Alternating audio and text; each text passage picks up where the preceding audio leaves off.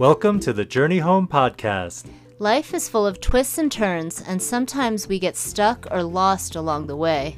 Our desire is to be a friend and resource to anyone who needs a little wisdom, advice, or encouragement on their journey. But most of all, we want you to know you're not alone. So, without further ado, let's jump into today's episode. Friends, this is Eunice. Thank you for joining us again today. Today we are going to do part 2 of our marriage Q&A. So I have my wonderful husband Chris on again. so we're just going to jump in with questions that you guys have sent in to us. So, for the first question, what was your hardest year of marriage and why? So, this is a personal question, but we decided to share. I think the hardest year of marriage for me was probably around, it wasn't an actual year, but like a season. And I would say it was around the 10, 12 year mark. And I think that um, just Chris and I were feeling just pretty disconnected, honestly. Like he was really busy at work, I was really busy at home. Like that's when all of our kids were quite little. And so I think that we just didn't prioritize like having our connecting times at night or um, having our date nights because I think a lot of nights we were just both completely exhausted and wiped out. And so that was a really challenging time. I think just feeling just very disconnected from one another and not prioritizing our time together, honestly, is what made it really hard. How about you?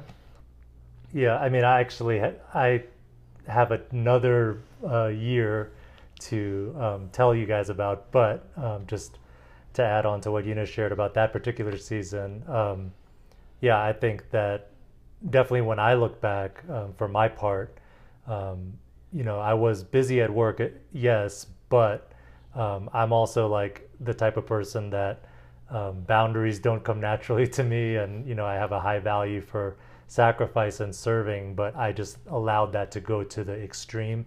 And honestly, it was in a way that no one was even asking of me. So even when I think back now, I'm like, I don't even know what was driving me so much, but I was putting in long hours um, at work, and then naturally that led to um, just less energy or less uh, time with the family at home. And so for sure, I look back on that as uh, as a mistake um, for sure. And I, if I could obviously go back and change it, I would. Um, so when I heard the question, though, I thought of I, I, thought of the time that you referenced, but also even just our first year of marriage.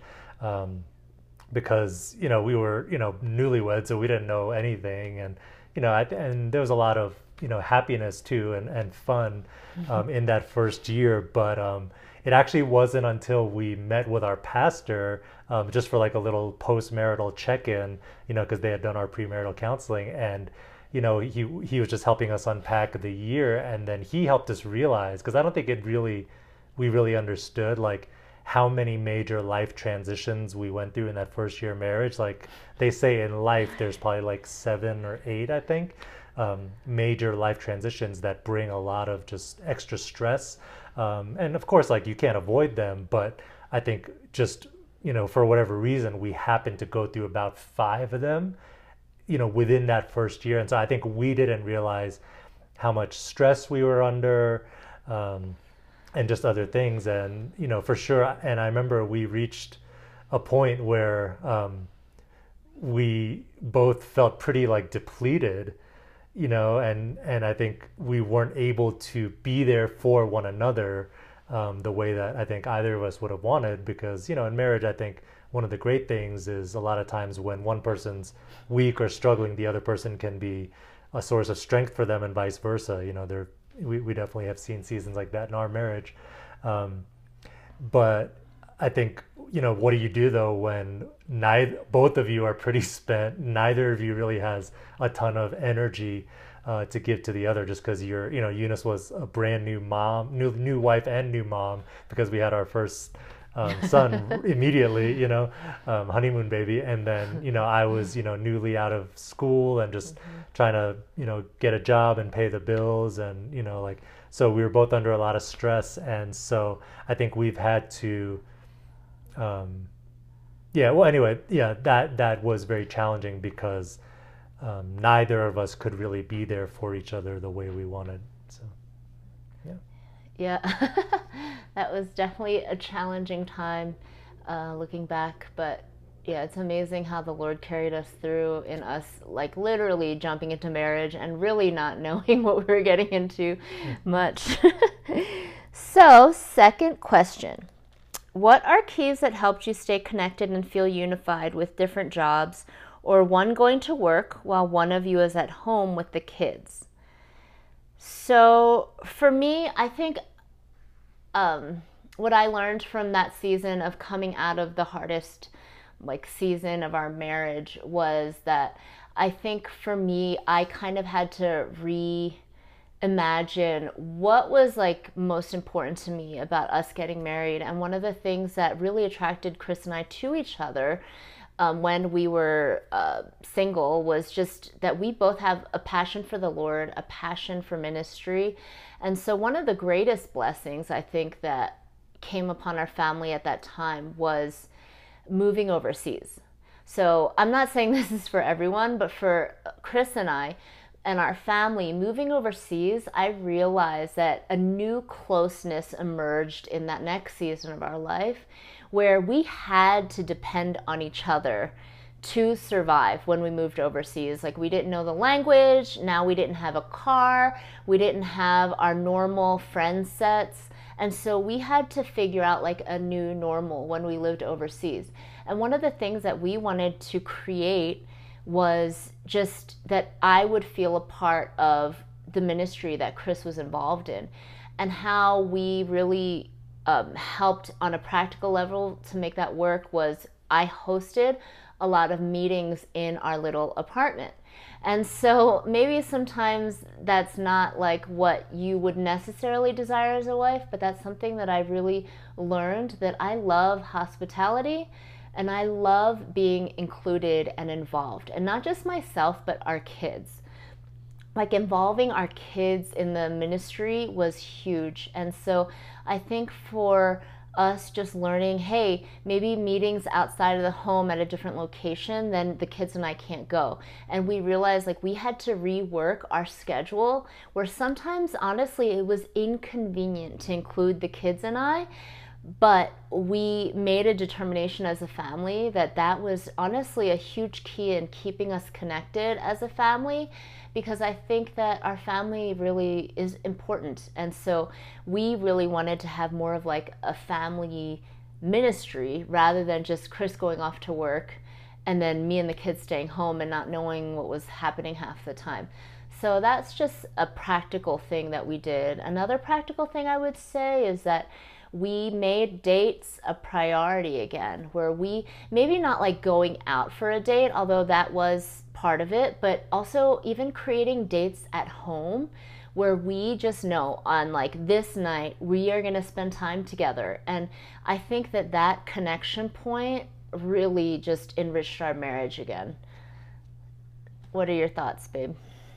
Yeah, so I think, um, you know, kind of following up from the first question is I think one thing that at least I had to do is learn how to draw better boundaries with my work life, you know, so that I could have, um, so that I could be present at home, you know, and of course, like your work is important, so I'm not saying to neglect it, but, um, you know, you can always go above and beyond, and, you know, sometimes that's necessary, but you just want to make sure you're at the same time not cheating your wife and your your kids from you know from your attention as well.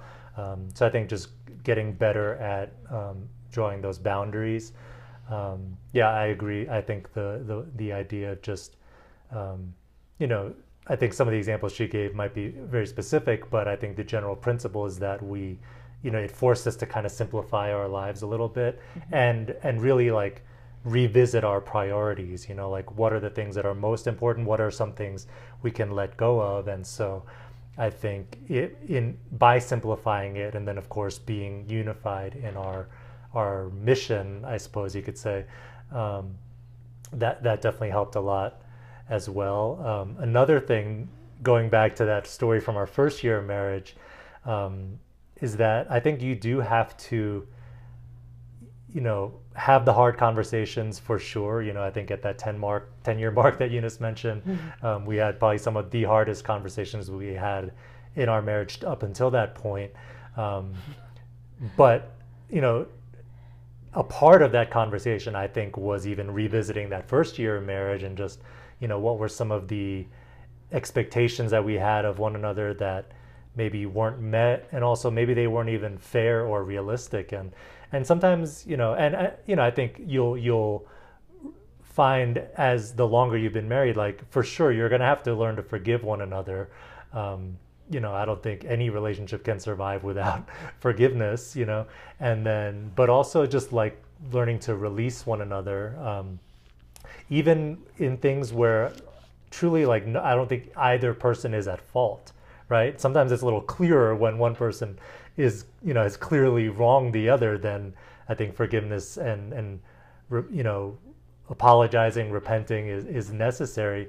But sometimes it's like it wasn't necessarily like that Eunice did anything wrong, but we just had to like acknowledge that it was just hard. It was just a hard year. It's no one's fault, but it was just hard. And just even in acknowledging that, I think it helped us to kind of like release it and release even some of the lingering like disappointments we may have had of each other or whatever. And I think it did help us move forward. I don't know. I mean, I guess I can't like prove it because I don't know, but I do look back at that conversation and that moment, and it does. It feels like we were able to move forward in a new way. Um, so, yeah, cool. Okay, so question number three, which is, how do you preserve your family culture in the midst of full time ministry commitments? Um, I think I addressed this in the last question, but really something that I think is important to our family is just uh, being together, traveling together, so that it's not always like dad going off and you know doing his thing in ministry, and then we are left at home not really knowing what's happening or not knowing the people he's interacting with. And so I think for us, we realize family ministry really is important to us. And so we honestly, there's times that we have sacrificed financially in order to make that work. There is, are times that we have just sacrificed even um, simplicity because it is more complicated traveling as a family of seven. Um, but I think that that sacrifice and even financially, the sacrifice we sacrifices we have made in order to make it more family oriented, where we can include myself and the kids, has made a tremendous difference in our family. So yeah, I mean, just to be clear, we can't always make that happen. Of course, like it's just not always possible, but but at least some of the time we have tried to to make that happen for sure. I think another um, when I hear that question, you know, you use the word culture, so um, it makes me think, you know, of what of your values, right? As a family, what are your values? And so, um, yeah, I mean, I guess honestly, it, it probably the answer probably depends on what your values are as a family, but just to, you know, I think everything Eunice said is true, but there's another side of that where you have to have those kind of conversations, you know, with your spouse and then at some to a level with your children as well about you know why are we doing this? Why are we mm-hmm. making this a priority? Why is this a value to us? Um, and then also realize and figuring out what are kind of the boundaries of of those values and how we live them out. Like because you know we as a family we actually we do love hospitality. And so we've always tried to make our home a place where you know we can invite people over have meetings but um but you know years ago i heard a pastor use you know kind of like use some definitions and it was really helpful to me because he said like do you want to have a home that's fully open I, am paraphrasing i don't remember the exact terms he used but fully open, semi open, or like closed, basically. Meaning, like, fully open is like anyone can stop by anytime without calling, without anything, you know, and then like closed is like no one can come over ever, you know, like, and so I think that helped us to have conversations and realize like, you know, at the same time we want to be hospitable and our house to be open, like there are limits, right? Like, mm-hmm. you know, and we've, we've learned some of that just by experimenting. Like we've learned, like even for the kids, like there's a certain amount of time even where we could host someone in our home where where it's enjoyable and even they love it. And then like once it gets past a certain number of days, like it starts to be like, hey, when's this guy leaving? You know, like so so again, like I think you know it's not only like figuring out what kind of culture you want to have as a family, but then where are the what are the lines that or the boundaries that you want to establish and how do you know when you've crossed those right um, so yeah. yeah. I mean, hospitality is just one example, but you know, you can apply that to pretty much any value you have. Yeah. But since you did mention hospitality, this is a tip I give to ministry families is like our kids' rooms are usually off limit for playing. Uh, we have a basement space, for example, in this house where we let um, other kids come to and play in and we always made sure our kids like had their own toys that they decided if they wanted to share that toy they didn't just let any random kid or we didn't let just any random kid come in and smash their lego set that they had worked on for a week you know that they yeah, had right, saved right. up all their yeah. birthday money for like this. so there are natural boundaries that right. we encourage and you guys discuss as a family because the reality of it is like um, you know, something that's okay for me might not be okay for Chris or one of my kids. Right. And so we need to communicate that and really kind of even brainstorm together as a family of what's okay, what's not okay. So I think yeah. that's helped us a lot. Well, yeah, and even like yeah. including your kid, because you'll need to do a lot of discussion just with your spouse to figure these things out. But that's what I was saying. On some level, you have to include the kids too, because. Mm-hmm um, you know, a mistake we can make, and I'm sure we have as parents, is like we can just make the decision for the kids, but really like, I think if they feel a part of the conversation that and they get the chance to express like their concerns, then they can also participate and embrace the value and the culture that you're trying to set in your family. I'll just throw quickly just another example out is like I think a big mistake that I made, as I said earlier, like I have a I think personal value, and I think our family has a value of of service and sacrifice, even you know, for the Lord. Um, but you know, I think there's a fine line where you know I'm expecting. Um, where number one, where I'm going overboard, and then at the same time, I'm I'm forcing my family to also pay that price in sacrifice that they never signed up for, if that makes sense. And so, like, you know, just even like as I said earlier, like the amount of time I'm giving um, to the ministry, like that's just one of many ways that we can kind of like force our families to pay a cost that they never signed up for or never wanted to. And so, um, you know, again, that's just another example of not just, you know, setting a value and a culture for your family, but then like yeah, wh- where are the boundary lines? Like where, what's too much? Mm-hmm. Um, you know, and so yeah. Yeah.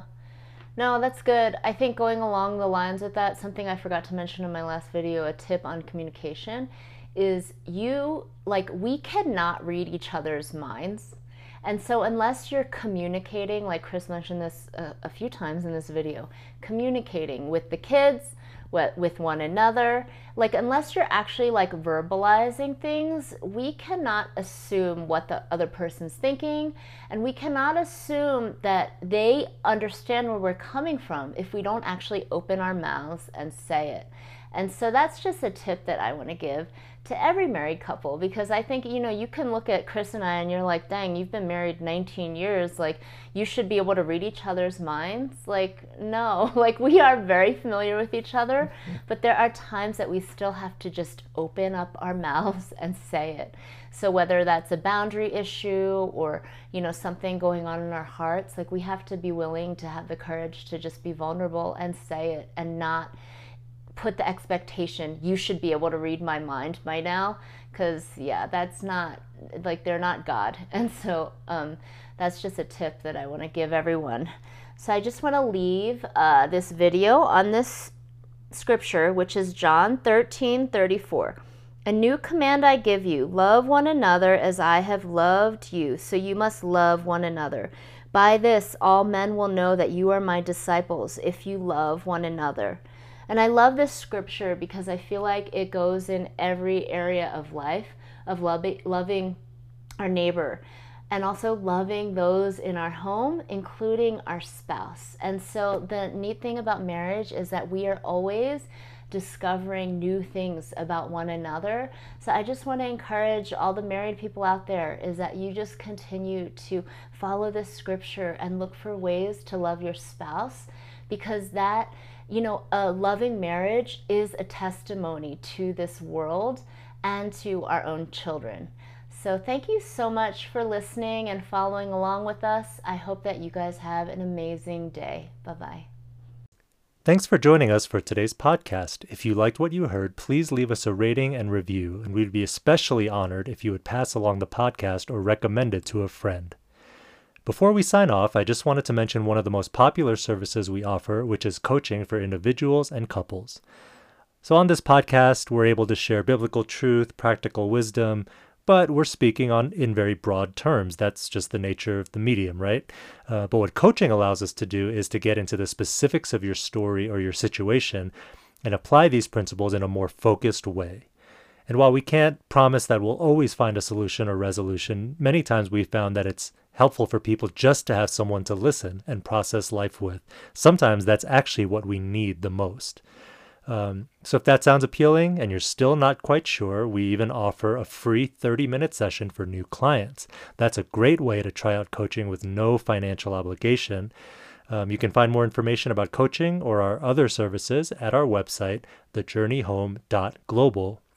And finally, if you want to connect with us, you can email us, you can connect by social media. All of the links to our accounts are in the show notes below. We truly love hearing from you, and we promise we actually will read and respond to your emails or social media interactions. Um, so, thanks again for listening, and we'll see you next time.